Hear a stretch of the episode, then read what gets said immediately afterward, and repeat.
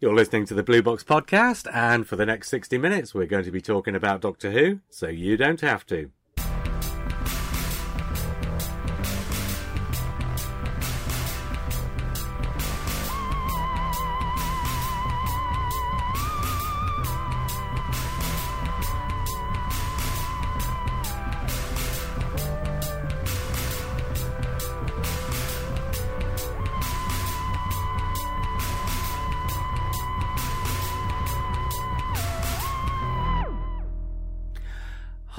I'm JR, and I am very pleased to say that following my invitation a few weeks ago when he last appeared on the podcast, I've managed to uh, get Keith Barnfather back on to talk about the Mythmakers. Hello, Keith. How are you?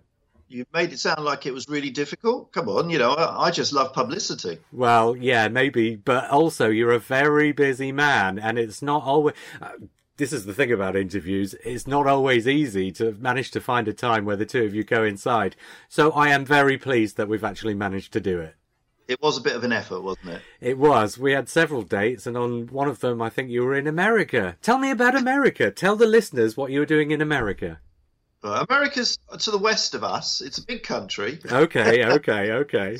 um, well, as as I'm sure those of you out there that are a bit more savvy on on Reeltime and these new releases that we're doing, uh, the Doctors DVDs.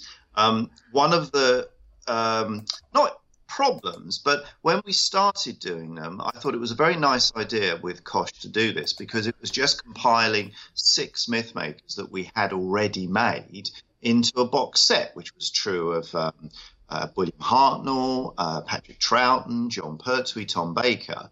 Um, but then as we got through those doctors, it, it, I began to realize I made rather a rod for my back because um, for Sylvester and Colin and hopefully um, Paul as well, um, and Peter, of course, Davison, um, we needed to do more interviews to make up the, the, the required number of interviews to go into the box set.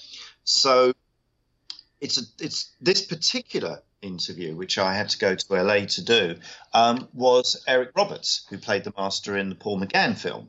Um, hopefully, we haven't actually done it yet, but hopefully Paul will be doing uh, a Mythmakers with us soon. Um, he, he's agreed to do it um, when I met him, but unfortunately, again, most of you know he's terribly busy. I think it's on Holby at the moment. So he's working so hard that he doesn't have much time free. Um, but we hope that we'll get his interview perhaps by the end of the year, and that one will then be able to go out as the Paul McGann years, which I think we can get away with because technically he was a doctor for quite a few years. uh, will go out with the Eric Eric Roberts interview as well, which is quite a scoop for us. And although I came back with incredible jet lag, I, I really did enjoy meeting him and his wife Eliza, who was also in the film, of course, playing his wife when he was still human, the um, as the paramedic. Mm. So, well, that is quite the thing to look forward to then. I mean, these sets have been lovely as they've been coming along, but you start putting new interviews on, and then the Paul McGann set. Wow, that's going to be quite the thing. However, well, oh, go on, sorry. Well, I was going to say, from I, have had some lovely comments from people, and, and I, I honestly take them I am very humbled by some of the lovely things people say. You know, it really is nice that people appreciate. One of the reasons I work so hard is that I get such nice comments back for the most part. You know, obviously you have the odd negative one, but normally they're very good. Um, but for me, this is a labour of love. It, it's wonderful to get these all these interviews together in what is almost a part work. I think we said that last time we spoke, mm-hmm. um, and it's lovely to get all of them. I mean, if if I can get it all done, which I see no reason why I can't, to have every classic Doctor, you know, covered in this way in a box set along a wall, you know, in your library, I think is is a lovely achievement. And and doing the little extra ones we're doing on monsters and villains and things like that is also a lovely little addition to that set. Well, that's true. You've just brought it up, actually. You've just um, sort of announced this on Facebook, the villains set. Before we go into talking about what we're sort of plan to talk about. Oh, we can always do another one. well, oh, we certainly will. Well, you know, I might as well say it now. You, as well as the myth makers, you also do the sort of fiction films, and we are planning to get together later in the year to talk about those in a lot more detail. So this week we're going to talk about basically the myth makers. But you've just announced the villain set essentially. Do you want to say who's on it? Um, well, you caught me slightly because I haven't got the list right in front of me, but I know that um, on the first one, because we may well do two. Okay. Uh, we've got Roger Delgado, um, uh, My- Peter Miles, uh, Ian oh, Collier's on it, Ian, is he not? thank you, Ian Collier. Yeah, uh, um, Marcus Scarman, um, Bernard Archard, and uh, um, uh, oh Glover, Julian Glover. That's Julian. Glover. Yeah, That that's first six. I mean, um, we actually interviewed um, um, Gooderson uh, a few weeks ago. So David Gooderson. Yeah. David Gooderson, yeah, sorry. Um, we interviewed David uh, a couple of weeks ago, um, and that one will go out as a regular Mythmakers extended long version next week. Um, and the shortened version, which goes on the Koch release, will go out um, in November. Oh wow. I Oh. love I love the cover for that one, by the way. It's one of my favourites, the villains one. Oh yeah, yeah. beautiful. You know, one has one's favourites. of course. Well, and speaking of favourites, I, well, two reasons why we're doing this. One is because the Sylvester McCoy DVDs have just come out. We'll get back to that a bit later. But the other thing is, I thought a nice way of doing this would be if I asked you to name your 10 favourite interviews from over the years doing the Mythmakers thing, and that would sort of allow us the room to just have a sort of general conversation about the Mythmakers altogether. Because, you know, as I've told you before, I'm not sure if I said it on the air, I think I did. I've got most of the Mythmakers on the shelf, like literally about four feet away from me. Did you come up? Did, If I need any reference information, you can supply it. I can dive in and grab something. Did you come up with a top 10 for me then? Well, I, I didn't and I did. Um, I mean, I, I, I didn't. I, it's very difficult. I mean, I don't want to sound like Nick Courtney when asked about which was his favourite doctor. You know, that's, Yeah. It, it, it's quite rightly so. That his answer. As all of you probably know it was the one I was working with at the time, or whichever he sometimes said all of them, whatever. Um, and, and, and in no way what I'm going to discuss with you now means that I uh, preferred some people to others, but certainly I just went through my catalogue and just picked out the names that jumped out at me. That Yeah. was, you know, those that had specific reasons for me to like them. So rather than them being perhaps what I would consider the top 10, or in fact, I've got 13, I think, because I never could count. Um, it, it, it's more those that appeal most to me. That's that's probably the way to define them. Yeah, that's absolutely fair enough. Because when I said, do you want to pick your 10 favourites, I knew that was a bit of a sort of backhanded question in a way, because that makes it sound like the rest aren't. And that's obviously not the way it is. No, I mean, there's also things like when we did David Gooderson, one of the reasons I, I wanted to do David's um, Makers um, wasn't actually for the Villains DVD, but that, funnily enough, just all fell into place. But it was because David is such a wonderfully nice person. Um, and I met him with Robert Dick at, a, um, at an event organised by um, 10th Planet earlier in the year, and were just struck by what a nice person he was. And I'm very lucky that I can I can indulge my own um, peccadillos. Is that the right word? I don't know, but my own. You know, if I meet, Yeah. if I if I really like somebody, I can, within reason, do an interview with them because I want to. Um, it isn't always. It is certainly isn't about money with doing Mythmakers. It never has been. Um, obviously, one has to look at the financial side of it, but it's more about you know being able to indulge myself in many ways and meeting the people that I want to meet. You know. And indulging the fans too by providing these absolutely priceless interviews with all these people who'd never really get the chance to sit down and do this. Certainly not on video. Some, yes. I mean, some some people have been interviewed, obviously, you know, Yeah. ad infinitum. But I'd say the bulk of the people that we've interviewed over the years have, have rarely been interviewed other than on a BBC van.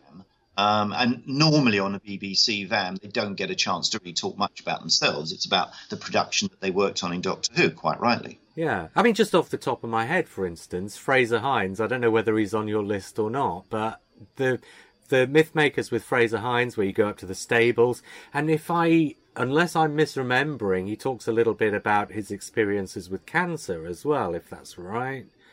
Well, again, you're you know with 135 myth makers in the can, it's very difficult for me to remember specifically. Yeah, but that was um, a real. But I, I remember from watching so that. I sound like a Doctor Who actor. Oh, yeah. I did so many. It was so long ago. but I just remember sitting down and watching the Frazer Hines one because I've met Frazer Hines, and when you meet some of these actors um, in, in certain situations, you'll get their professional side and they sort of put on a front. And I remember when I met Frazer Hines, after a couple of minutes, I kind of diverted the conversation so I could get more Frazer rather than more Frazer Hines.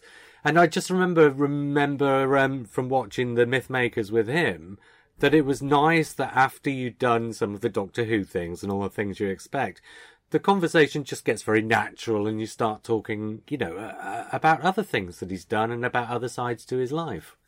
Well, that's very much what Mythmakers was and is and always has intended to be. Hmm. Um, right from the start, my aim was not to just catalogue the memories that actors have from Doctor Who, but to talk about their entire career. I mean, I, I, can't say exactly, but I would guess in most myth makers you probably get about 40 to 45% Doctor Who and 50 to 55% about the rest of their lives. In some cases, that's different. because it varies immensely. Some actors don't want to talk about their personal life, they only want to talk about their work. Um, so you'll have a bigger proportion of perhaps Doctor Who than you would. Hmm. But you know, the main aim has always been to get to know the person themselves rather than just their career. Uh, sorry, rather than just Doctor Yeah, Who. yeah. Well, I'll tell you what, I'll give you a little analogy. It's a bit like most of these I've found, it's a bit like spending an hour in the pub with one of these people where, uh, you know, initially the conversation will be the thing you share in common, which would be Doctor Who, and then gradually all sorts of other things will come into the conversation, and in the end, you get a much rounder view of the person you've been talking to. Well, funnily enough, most myth makers tended to end up in a pub afterwards anyway. Should we go through some of these names on your list then? Do you want to throw a couple at me? What's your first one? Well, i will do them in order of release, not because they're in any order in terms of priorities or, right. or top 10. But um, the first one had to be the first one, in uh, Michael Wisher, who was a very p- close personal friend. I mean, um, when my father died when I was quite young, Michael, to a certain degree, became a sort of surrogate father. Um, we used to go out a lot together. He came over on his motorbike down to where I lived with my mum, and we'd go down the pub and chat for hours it's quite funny to me uh, that I became so close with Michael, and now Andrew, his son, and I are reasonably good friends. Um, and it's a bit weird, you know. I feel like I've spanned two generations yeah. of one family. I haven't seen Andrew for a while, so if you if you're hearing this, Andrew, we really got to get together. the reason, the reason the reason I chose Michael Wisher was because um, obviously the very first one sticks in your head. We we hired a cameraman um, and went and filmed at Michael's house in the morning of the day that we did it. And then we went over to John Leeson's house and did John Leeson in the afternoon. Um, and, and this was really virgin territory, never having done anything like this before. We had a, um, an interviewer called Keith Harrison from Channel 4, who I worked with at Channel 4, who came and did the interview. He was incredibly professional, brilliant at what he did. But I learned and realized immediately that we actually needed somebody who understood and knew about Doctor Who to do the interviews. Otherwise, they'd ask silly questions that wouldn't be asked by somebody who, who knows. And for, for a fan, if they hear, I, I can't remember exactly what Keith yeah. asked, point Keith Harrison, but Keith Harrison asked something like, um, uh, and so K9 met the Daleks. And of course, to every Doctor Who fan, especially at that point, the Daleks had never met K9. Yeah. Uh, so it's just some simple little mistakes that you know a fan would know and not ask, um, and that's what led me to seeing Nick Briggs at the convention, realizing he was the right person, and uh, getting him to start doing them. And the rest, as they say, is history. Well, and Michael Wisher is a great choice actually to start with because he played one of, I mean other than the doctors and the companions, the regulars as it were, Michael Wisher's Davros is probably one of the best remembered characters in the entire sort of classic era. And and as well as that, having appeared in things like um, the Airzone Solution, you can tell that Michael had sort of um, adopted Doctor Who fandom as a kind of not as a surrogate family, but you know what I mean. He was enthused about being involved. I, I guess. Well, remember we did wartime with Michael. After, oh, of course you did. Yes, yes. Before before Airzone, I, I don't mean that to say we did wartime before Airzone. All I'm pointing out is that yeah. Michael, Michael, as you say, was a great advocate of um, um, of well, not just fandom, but promoting and helping to promote what fandom was doing. Um, he he really really appreciated how much fans gave to him. Yeah. Um, wanted to give back. Uh, my respect for Michael as a person knows no bounds. I, I miss him even today. So that was I won't probably go on much more about this, but you know he was a very close friend, and I miss him. And I'm I'm glad that we obviously got that interview done. Yeah, yeah. Right, we'd better move on with another name because we've only got a limited amount of time, and if we don't get through them, we won't get through them. So, do you want to do you want to give me a, a, your second name? Yeah, I mean, uh, uh, again, to me, an obvious one is Ian Marter um, because we lost Ian literally within a month of filming The Mythmakers. Um, and I do remember this sort of halcyon day on the south coast filming with uh, David and Rosemary Howe and um, uh, Nick uh, and Ian, who was an absolute gentleman. Um, I, I, consider it. I could see this is the problem. This is one of the reasons I chose these people is because they are all people that I adored and and was so privileged to have met. And in Ian's case, of course, you know, how could I have known that within a few weeks of doing the interview we'd lose him? Hmm. Um, it, the interview we did with him is the only interview that really exists. There's a very short one uh, he did with a PBS station in America that's about four minutes long, but this is really the only interview visually that exists with him. Uh, so it's utterly irreplaceable. Um, and for that reason alone, I chose it. But the other reason is because it was a great day on location. David knew what he wanted to do as director. And, um, you know, it, it, obviously it's creaky and out, you know, now I look at it and I sort of cringe a bit. But, yeah. Uh, you know, I, I, would be worried if I didn't, you know, um, and in those days we ran little themes through Mythmakers, um, and we had this lovely. Mark Ayres did an absolutely gorgeous job of the, job of the music. Um, so I better keep it brief. That's why I chose that particular Mythmakers. Well, I just just to add to that, and you were just saying you did with the early with some of the later ones. It's just in the living room or whatever and sit down and have a nice long chat and do a few cutaways. But in the early ones, because you weren't, I guess, sure about how they'd go down and whether people would be able to sit and watch for half an hour or so of somebody just sitting down and talking.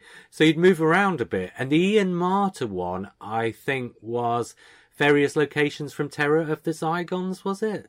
Correct. Yes, that's it. Yeah. So I mean, the... we do, we do. I mean, even today, we we film on location. I mean, we just uh, finished doing the uh, Michael Keating uh, myth makers uh, from Blake Seven Vila, mm. and we shot that down at Winspit Colliery, Coll- Quarry, um, down in Dorset. So, but what we tend not to do so much now is the is the story wraparound, you know, yeah. the little dramatic. Because I I think.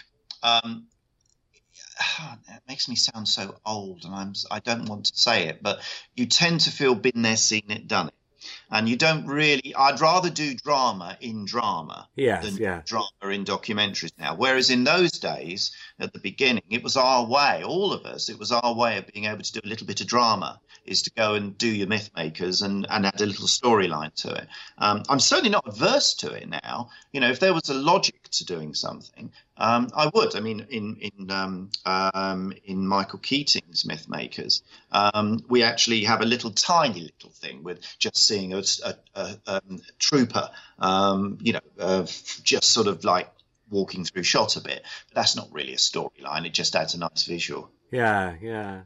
Shall we do the third name then? It better. Well, it, it obviously has to be Jon Pertwee. Um, again, I'm I'm saying this because John was a good friend. He was a personal friend. I met him. The very first time I met him was in 1977. Wow. Uh, yeah, exactly. Um, just before the very first convention, and I went to see him. He was doing a play. I can't remember the name of the play. Somebody out there will know. Um, in the West End, and I went to see him in his dressing room to talk about coming to the first convention. And from that day forward, whatever I asked him to do, as long as he was happy that the money was the best I could offer him, never, said no. John had a reputation for always looking for money. That wasn't true. John would always make sure no one was trying to rip him off. There's a huge difference. Yeah, fair enough. He did his myth makers. He did Return to Devil's End for money that was was. I mean, it wasn't nothing, but it wasn't normal rates he would have charged for anyone else. But he did it because he knew it was the best I could afford, and he wanted to do it. Yeah, you know, yeah. Same is true. The same is true when he worked for Bill Baggs um, on, I think it was Zero Imperative. I might be wrong. Forgive me, anybody, if I've got it wrong. It might be um, one of the other dramas that um, that he did um, with Bill. But it was the same thing. You know, he wanted to do it, and Bill was paying him as much as he could, and John did it. So it wasn't about money. It was about not being ripped off, and there's a big difference. Yeah, yeah. I, I, I admired John immensely. An utter, utter professional. Um, and um, seeing him work uh, work an audience was a privilege. You know, as you know, he did. Uh, well, he always liked to call it vaudeville. You know, um, he he always he did a lot of that stage stuff in the early days of um, panto and uh, radio. You know, he he'd been and seen and done it all. Um, and I, I consider just having known him to have been a, an absolute joy. And his Mythmaker is actually one of those ones where you're able to go back and add to it again afterwards, isn't it? In what context do you mean that? Sorry, Joe. Oh, I mean, sorry. Oh, unless I'm completely misremembering it, isn't the Jon Pertwee one made up two interviews? Um, no, we, we with John's one, we we shot so long. We went to his house and we shot an interview with him that lasted over an hour and a half to two hours. So when we first released it, we released it. It was just him talking heads with Nick. Uh, when we released it, we released it as about an hour and a half, three hour and three quarter uh, program. But when we re-released it uh, years later, I cut it down to an hour because I felt it was just too too long for the average person to watch. Right. You know, outside of an, an avid Doctor Who fan, and that was the shorter version was the one we put into the into the uh, the Jon Pertwee years Koch release for the same reason. Koch said they would prefer an hour long interview rather than nearly two hours because most people watching it would be would not watch attention span wouldn't last more than an hour. But that Yeah. his Mythmakers was shot entirely at his house in one afternoon. Right, gotcha. That was what was confusing me. I knew it was because there are a number of ones where you did a shorter one, half an hour or so initially, and then on some of them you've gone back and done a sort of second one so that the second release combines the two interviews. Yeah, from from Mythmakers 15, funnily enough, from the Jon Pertwee Mythmakers onwards, we shot them all, intending them to be at least an hour long. Yeah. But previously, previously on Reeltime, um, we'd only intended them to be half an hour long.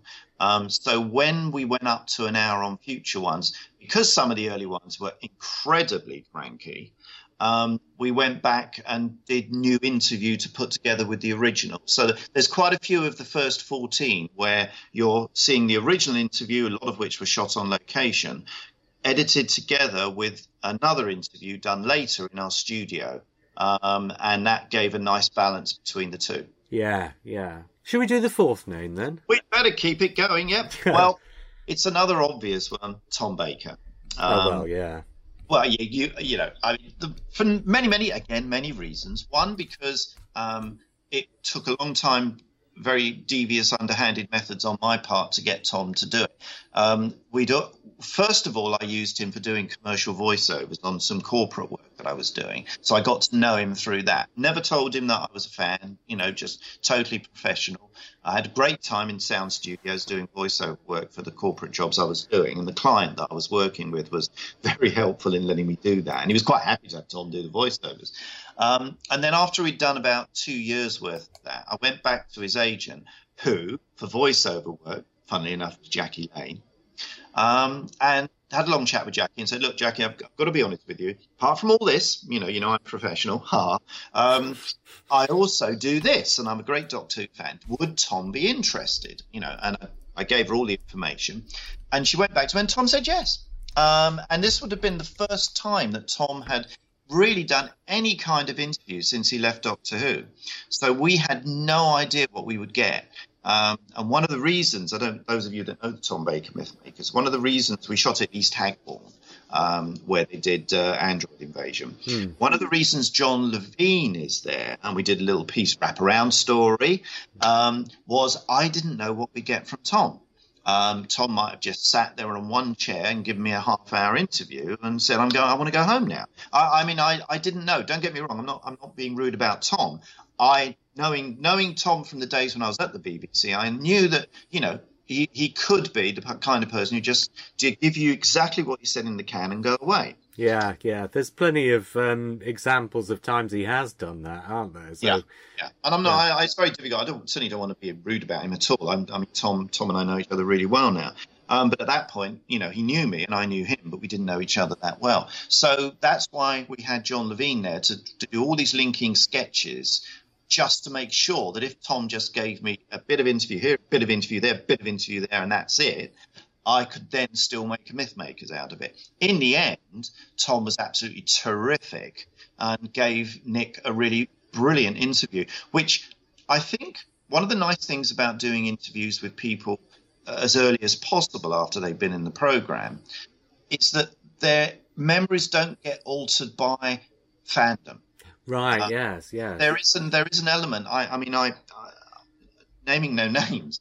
Um, I often go to conventions these days. I don't often go to conventions, but when I do go to conventions these days, and when I rarely sit in on a panel because I'm usually filming, but if I sit in on a panel sometimes and I listen to what's being said by some of the actors, I know they don't remember that. That's what they've been told happened. Um, yeah. Um, because when we did the Mythmakers, they didn't remember that. um, you know, it, it's a show, remember, and I'm not not being rude about anybody. I'm just saying that what I like about Mythmakers when you can catch people early on is they give you much more realistic and balanced views about their time on the program, and I certainly think that's true of Tom. We caught him giving us his stories probably for the first time since it left the program. Um, and I think it, it, it's an absolutely stonking good DVD for that. Well, yeah, and you know, you have to recommend, given that the as we're talking, the season twelve Blu-ray is just about to come out, but by the time this podcast goes out, it will be out. And there's a brand new hour-long interview with Tom on there that Paul Vanezis has done with um, with um, Matthew Sweet, yeah. Uh, you can't say that people shouldn't be recommended into going and buying your Tom Baker years set too, so that they can put the two interviews together and get the best of both worlds, I'd say. Yeah, because Tom's, I mean, uh, as an add to what I've just been saying, obviously Tom has done a lot since now, connecting mm. Doctor Who, not just Big Finish, but but experiences of of, of his relationship with fans and also events and, and other things as well. And he's older, and so he has a different take on everything. So so a, a later interview isn't necessarily less valid, but it might not necessarily be as accurate. No. But I, th- I think, personally speaking, I think an afternoon watching one and then the other would be a really interesting and quite rewarding experience. Anyway, let's move on yes. with the fifth name. I think I, I think I'd better wrap through them because otherwise it'd be here for an hour and a half. Yeah. Uh, well, that's okay with me, but I mean, it's your time. That's. Well, I'm I'm sitting here. I've got two um, two two corporate jobs I have to edit in the next three days, and I've got to get David Gooderson out by the weekend. So you'll have to forgive me if I can't stay on the phone for three hours. Yeah, no, that's absolutely fine. Okay, right. So um, next one, um, again chosen because she was a very very good friend. I, I met her a lot outside of uh, work. Is Mary Tamm? Um, right. Yes. Tragic, tragic we lost Mary so young, and then of course her husband died. You know, I think within a, a year as well. Yeah. Um, uh, Mar- Mar- Mar- Marcus was it Marcus? Oh God, I can't remember now. Oh dear, how terrible. Um, but oh, they were such a lovely couple, um, and and Mary was just one of the sweetest, kindest people in the world. Um, life isn't fair. No. Uh, we but had she... a lovely day. Come on. Oh, I was just going to say she was very game for it, though, wasn't it? Because the, the, the Mary Tamm Mythmaker is one of those ones where the wraparound story kind of threads through the entire thing, and she was very happy to do it. I know. Blame David Howe. That's all I can say. Well, I mean, I, I, have to accept responsibility as producer, but it was his idea. I, Do you know I, what though? Just absolutely a crazy idea. Yeah. Well, it's Alice in Wonderland, isn't it? That's the. I'm remembering the right one, aren't I? Yeah. Yeah. Yeah. You got it right this time. Yeah. Well done. but but but that as as well as well as the Alice in Wonderland stuff, you there's plenty of interview on there. But the oh, Alice oh, in but the Alice in Wonderland stuff also, you know, it it probably looks a bit creaky and a bit quaint to modern eyes used to seeing modern interview situations. But back then, it was a chance to see Mary Tamm doing something that, you know, let's be honest, you'd never have seen her do otherwise. Yeah, and I think I think it's like everything with with myth makers. We always tried to vary it. I mean, deliberately moving on, not out of choice. But um, then when we did the next one on my list, Sophie Aldred, we we did the exact opposite. We did very much actuality. We took Sophie, uh, Sophie's idea to do um, ENG style uh, camera work, just literally following her, going to all the places where she was born, brought up, went to school. Um, now, that is a very modern style. Yeah. Um, probably ahead of its time when we made it. Um, you know, people didn't do much of that, um, but now you could fit that into a lot of programming that's made these days. Um, and and that was the, I'd met Sophie before, but this was the time I really got to know her and again has become a lifelong friend. I mean, I try not to bandy these words around too much, but you know, Sophie is is a is a wonderful person. Is a really close friend, and we meet as much as we can. Oh, it's worth pointing out. I mean, some you will get the occasional fan who's who'll be listening to something and saying, "Oh, he's got to be friends with this person, and I haven't." Whatever, you know what I mean. But I mean, these are human beings. You're a human being. You're in a particular job they do a particular job. And when those two worlds come together, of course you're going to have all these things in common, and of course you're going to build relationships. It's just nature. Yeah, I mean, there there are there are people in your life who who, regardless of what kind of work you do, you either hit it off with or you don't. Um, you know, uh, uh again, I, I wouldn't want anybody to think that those people that I'm not mentioning now I didn't get on with. that is patently untrue with 135 of these things in the can. But, you know, as I said to you when I wrote it up, I just literally picked out the ones that jumped at me. And the next one was an obvious one again is Lou Jameson, Louise Jameson. Oh, yes.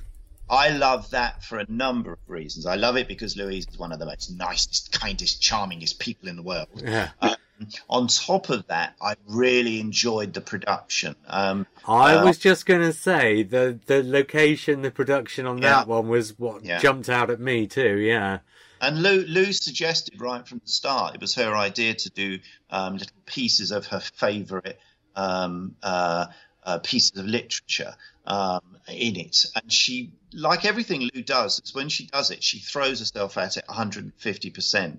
Um, and we had, a, you know, we did it, we shot the whole thing in the day up at this, um, uh, I can't remember the name of it, but it's a, a, place up near Leeds, which is a recreation of um, a um, Victorian town, village, whatever you want to call it, streets. Yeah. yeah. Um, and of course, we themed it in the sort of um, Talons of Weng-Chiang kind of idea. Um, and the hook was just so we could have her and Nick walking around this lovely village. And, and she did some, some fantastic pieces, a couple of readings. Um, and some pieces, and, and, the final piece that she did, uh, which again I haven't had a chance to, I can't remember, I haven't watched it for a while, but the final reading she did um, about death um, yeah. was absolutely powerful. Um, so I will move on. Oh well, uh, just one thing to throw in there. Louise is, and you know, this is just my opinion, but I like to think it's a slightly considered opinion. One of, if not the best actors ever to have graced Doctor Who, and so to hear her doing those readings and to see the interview and the location near Leeds and all the rest of it, you know, personally for me, I would the Louise Jameson Mythmaker is one I really would recommend myself. Yeah, but I obviously you might think that I personally couldn't comment, but, um, but I, I, I, obviously completely agree with you. Yes. um, so the next one, um, again, because it was um, Soph was there and um, it was a great day, and I really like Sylvester.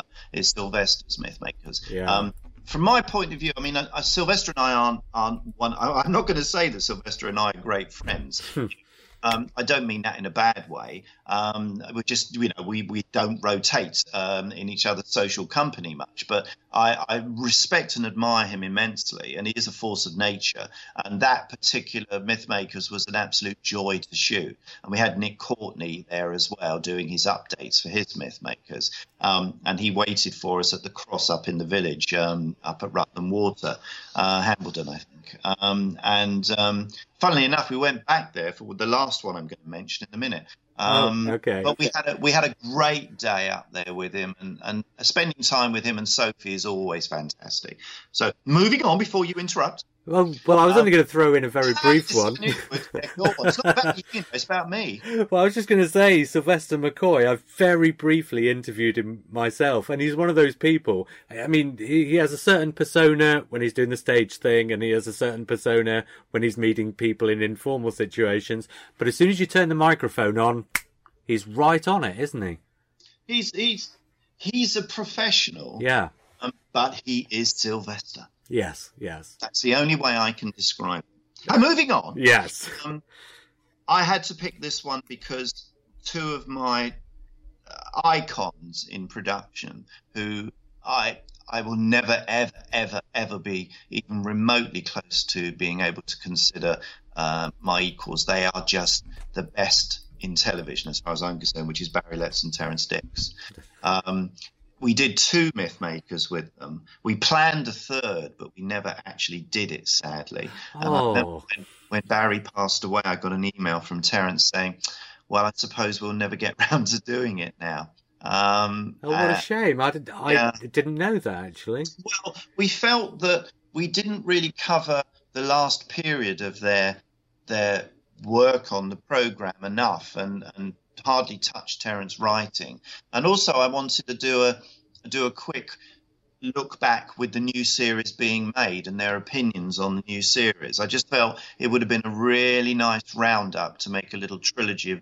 And these are the only people in Doctor Who I have ever done two myth makers with, yeah. let alone three. Um, I could listen to Barry Letts and Terrance Dicks talking about television for the rest of my life. Yes, completely agree. Yeah, so so that's an easy one. Both yeah. studio based. That's that done over. Um, Jacqueline Pearce, of course. Oh, um, oh yes, the one and only. Um, now that's actually coming out on our Blake Seven um, DVD in November. We're issuing through Koch uh, DVD of Blake Seven interviews um, which is why we actually just interviewed uh, Michael Keating so that we could have seven interviews in our Blake's Seven DVD. Clever. Nicely done. um, so um, I revisited Jacqueline's actually not long ago and watched it while I was mastering off uh, all the, the, titles to go to the company that are doing the authoring. Um, and, and I mean, uh, Jacqueline is another one of those force of natures that you just you just can't be anything other than awestruck by. You know, she's had a heck of a life, uh, some of it really difficult, but she's seen it all through. She's a consummate actress, utter professional, and and just mesmerizing to be with. And her myth makers, which we shot at the time she was living in this little one room flat, not one bedroom, one room flat. But it had just been decorated in this incredible way um, and we got this just absolutely terrific. And, and like Louise, in a way, um, Jacqueline was into talking about everything that she was going to do.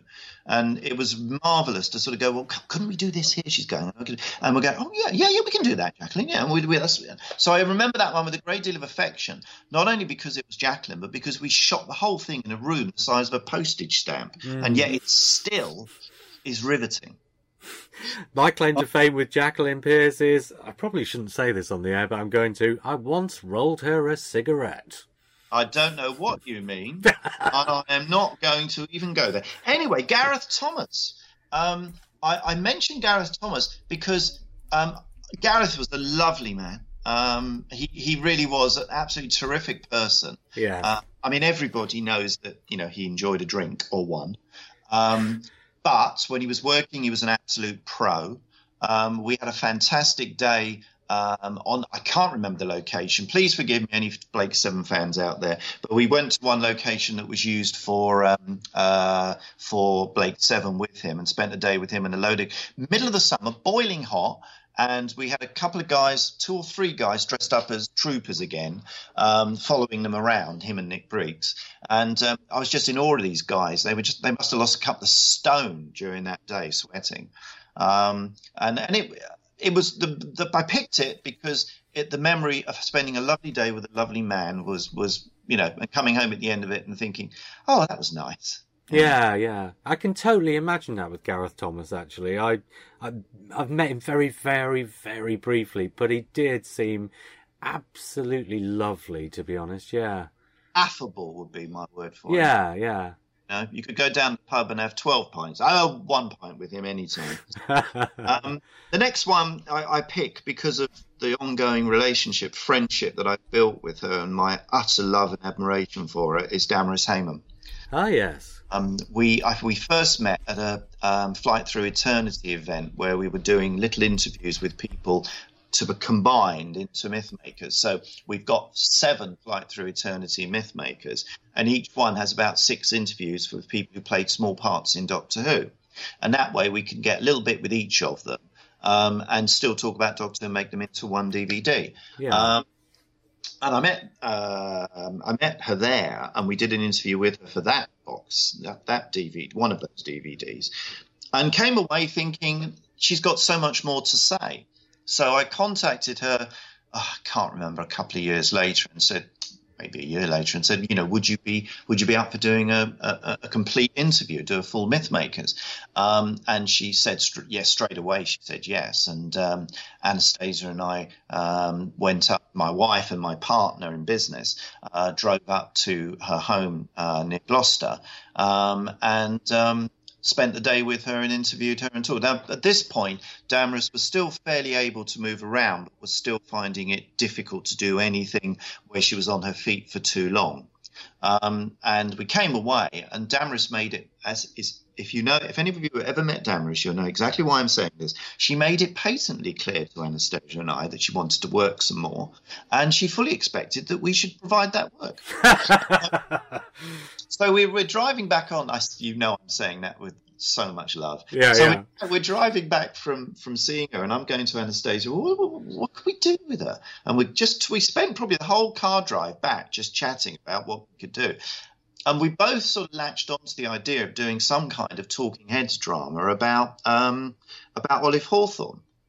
And as everybody I would expect out there now knows, that finally became um, White Witch of Devil's End. Um, and I, my respect for her, not only as a person but as an actress, just grew and grew and grew as I've got to know her better and better. Um, I've tried to visit her every five or six weeks now if I can. Um, it is difficult because we live so far apart. But you know, she's now she unfortunately fell at Christmas, and uh, mm. it hmm. means she's pretty much housebound now. Although she is going to um, uh, a Hoover's event, Hoover, not Hooverville, but a Hoover's event. I think on the seventh of July. Um, I can't go, which drives me insane. I have to have to go to um, um, um uh, to a job and I can't get out of it. But if there's anybody out there that can make it to Derby and go to this event and meet her, it, it, I'm not going to say it's your last chance because I'm sure Damaris will live for many years. But it might be the last chance to see her at an event because obviously she can't get out much. Yeah. Uh, she's being taken up by one of her carers. Um, and I think it would be probably a chance in a lifetime now.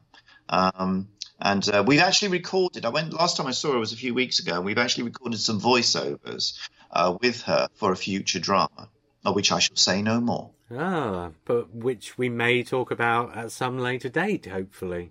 Well, who knows? um, you've won, one, oh, yeah. Oh, go on. You can ask me a question. No, I was going to say you've one name left, but you were I, saying and finally, so we were. Yes, and finally, um, mainly be, mainly because again it was a wonderful day, but also because it it, it, it actually squares a circle because I've been talking about the location earlier. Um, is Angela Bruce, uh, who was uh, an Oh, I can't tell you what a wonderful day we had. And we went to Rutland Water again, and Sophie did the interview. Sophie Aldred did the interview. Um, oh, really? We've start what Nick and I had a really I won't say difficult because we're such good friends. He was my best man at my wedding, but we had to have a conversation where I said to Nick, Nick, I'm not able to do with myth makers what I want to do with myth makers. You know, it's an ongoing thing. I don't want to stop making them. But Nick has got so busy with Big Finish and his other work that he couldn't make the time to do interviews when I needed him to do them, yeah. which often meant we were shooting myth makers and then he was recording links later. Now that's great, but it isn't good enough when you want to go on location and do one. Yeah, so, yeah, yeah. You know, so Nick and I had a, a conversation where we he he accepted that he had to let the reins go. I mean, he still will do myth makers. I mean, I, I want him to do them as much as anybody else, but unfortunately he can't. So we've now got a few new people who are doing them, like Rob Dick and Martin Parsons. Um, and amazingly, I was chatting to Sophie about it at some point, and she just said, I would love to do them. Um, and, you know, I can't pay her. Again, you see, Sophie's another one of those people that she knows if you can pay her what you can pay her, she's happy to do it. It's not the money. Yes, yes. Um, and she did Jessica's uh, Myth Makers, uh, Jessica Martin's Myth Makers first. Uh, which is just coming out on the Sylvester McCoy DVD. And she also did Angela's. Um, and you know, she was brilliant. And of course, the thing is, when you bring two people together who worked together on the program to talk about the program and the, you know, the career, there's a special bond. Yeah, uh, it's just so palpable. And I, I personally think Angela's Mythmakers is probably one of the best Mythmakers we've ever done.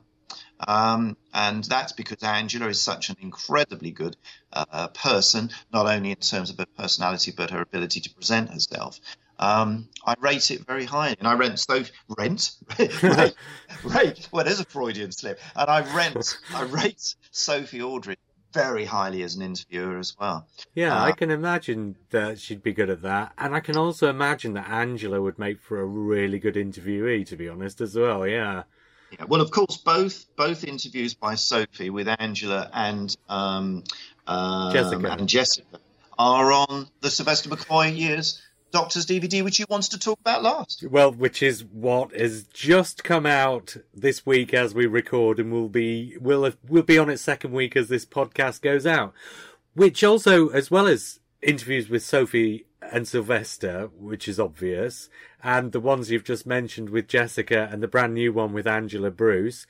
There are two other interviews on there, one of whom is with somebody I've had on this podcast to do quite an in-depth interview, Andrew Cartmel, which oh, is, yeah. yeah, I, now you see, this is, um, this is a, a little bit of a, a step for these Koch media releases because Andrew Cartmel, someone from behind the cameras instead of from in front of them there was there was there was two reasons for that. The obvious reason is that, and this, this sounds rather rude to Andrew. I don't, I don't, mean it that way, but there wasn't really. I mean, I, I suppose you could have put um, the master. You could have put. Um, uh, oh, forgive me. Who was the who was the Anthony Ainley? Anthony, yeah. Thank you. We could put Anthony Ainley on there, um, but he's already slotted into something else. Yeah. Um, so it was it was like I, have managed to get two more actors uh, into it to make five.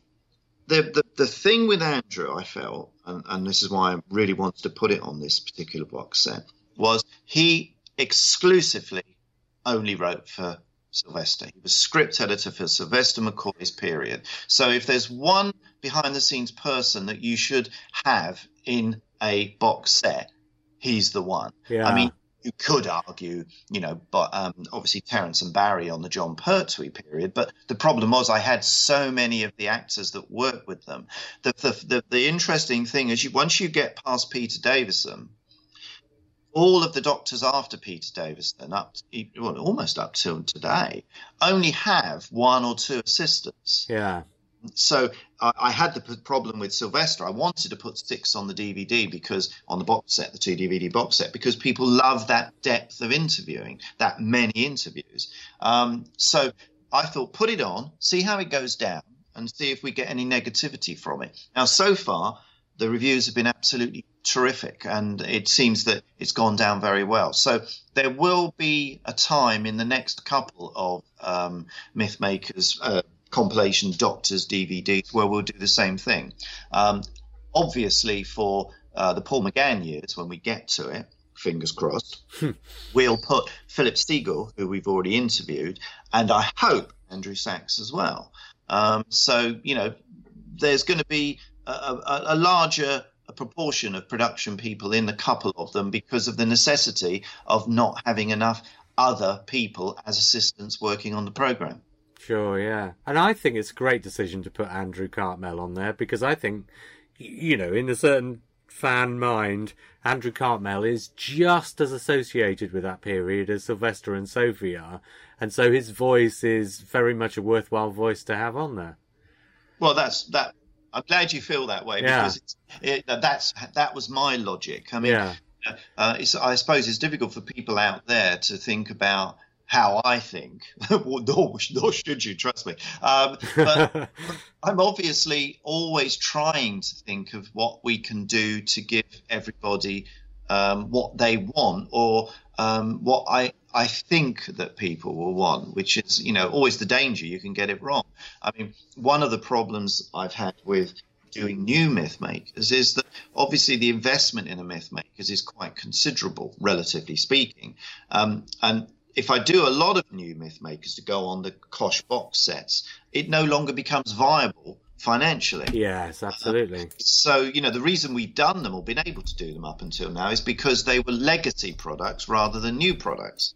So, one of the things that we've done with the newer myth makers, and this has just come through chance rather than intent, um, with Angela Bruce, with uh, Lisa Bowerman, the same will be true of David Gooderson, is the initial Mythmakers release has bo- both behind the scenes, but it also has an extended interview. So most of the new myth makers that are coming out are maybe 70 minutes long, but the edit that goes on the Koch release, as per their brief to me, has to be an hour or under. Yeah. Well, that so, makes sense. Yeah, that makes yeah, total sense. I hope, I hope, you know, I hope people understand that, and that, you know, if you're an avid fan, you can get the extended interview as well. But if you're a general fan, and this is a terribly cliched way of saying it, but if you're just a fan of the program and want to meet the actors who are in it, buy the Koch box set. Yeah, no, that makes complete sense. And you know, I've I'm sure I said this last time we talked, but it's like with Big Finish, the amount of money you pay for a Big Finish box set is fairly equivalent to what you'd pay for the season on DVD or Blu-ray. There isn't a huge deal in it, but it's the amount of money that it costs Big Finish to make these things. You couldn't expect them to do them ridiculously cheaper. It just wouldn't work out, and you wouldn't have the product in the first place if it didn't cost that much at the other end. So you know that's the balance you've got to make, isn't it? Yeah, it's uh, it, it's one of those conversations you I certainly wouldn't want to get into depth on now because I can see we're nearly hitting the hour. Yeah. but um, I think I, I was going to say I think the problem it isn't a problem. No, why would we as producers expect people who are fans of the program and buy the product to understand the financial aspects of it? I mean, you know, it's difficult for somebody who's buying uh, the BBC uh, box set of the entire or half the series, you know, for an amount of money, and then looking at Big Finish and thinking, well, this is just audio, and I'm paying the same. But you see, the BBC have a budget to make the program. It's sold around the world. The program makes profit from that. When they release the DVD, they have no specific overheads to make it. No, Whereas what yeah. goes out on Big Finish audio has to be produced for that audio. Yeah, so entirely on. Yeah. Mm. And the same's true, obviously, in a minor way, but in a smaller way for what we do.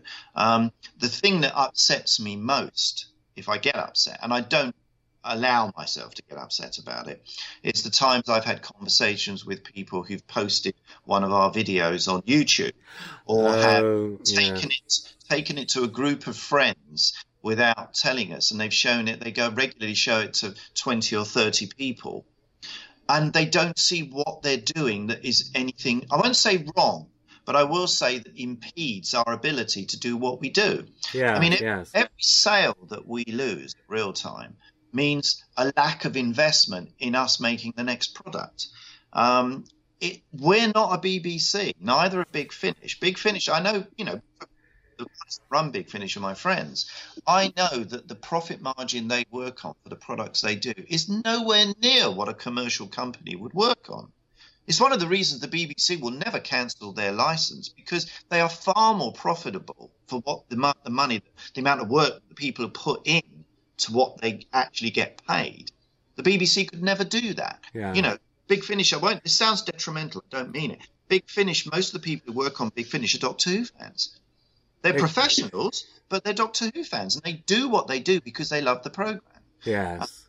And actually, big, uh, well, just completely sort of uh, as a sidebar, uh, the Big Finish are also starting to get a reputation for finding new actors on the way out and giving them work that they otherwise probably wouldn't get too.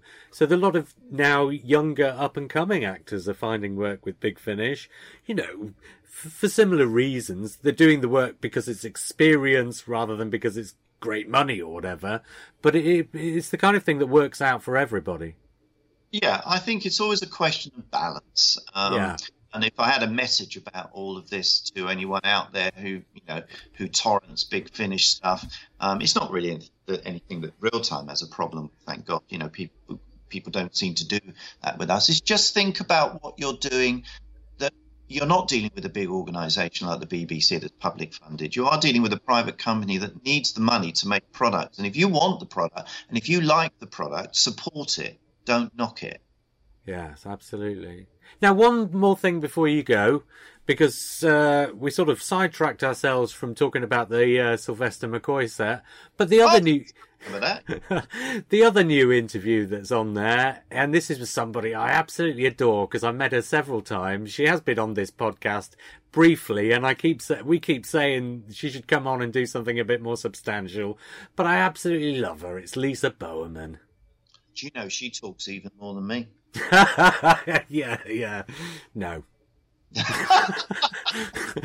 Oh, Lisa's Lisa's marvelous. Yeah, I I, I felt a bit guilty. Um, uh, uh, uh, guilty is probably the wrong word, but I overlooked Lisa's contribution to Doctor Who because obviously I'm obviously no, I I'm I'm probably more focused on the actual program Yeah. or the peripherals that go on around it, which is quite funny because I'm a peripheral too. But I hadn't realised how much um, the whole Bernice Summerfield uh, story.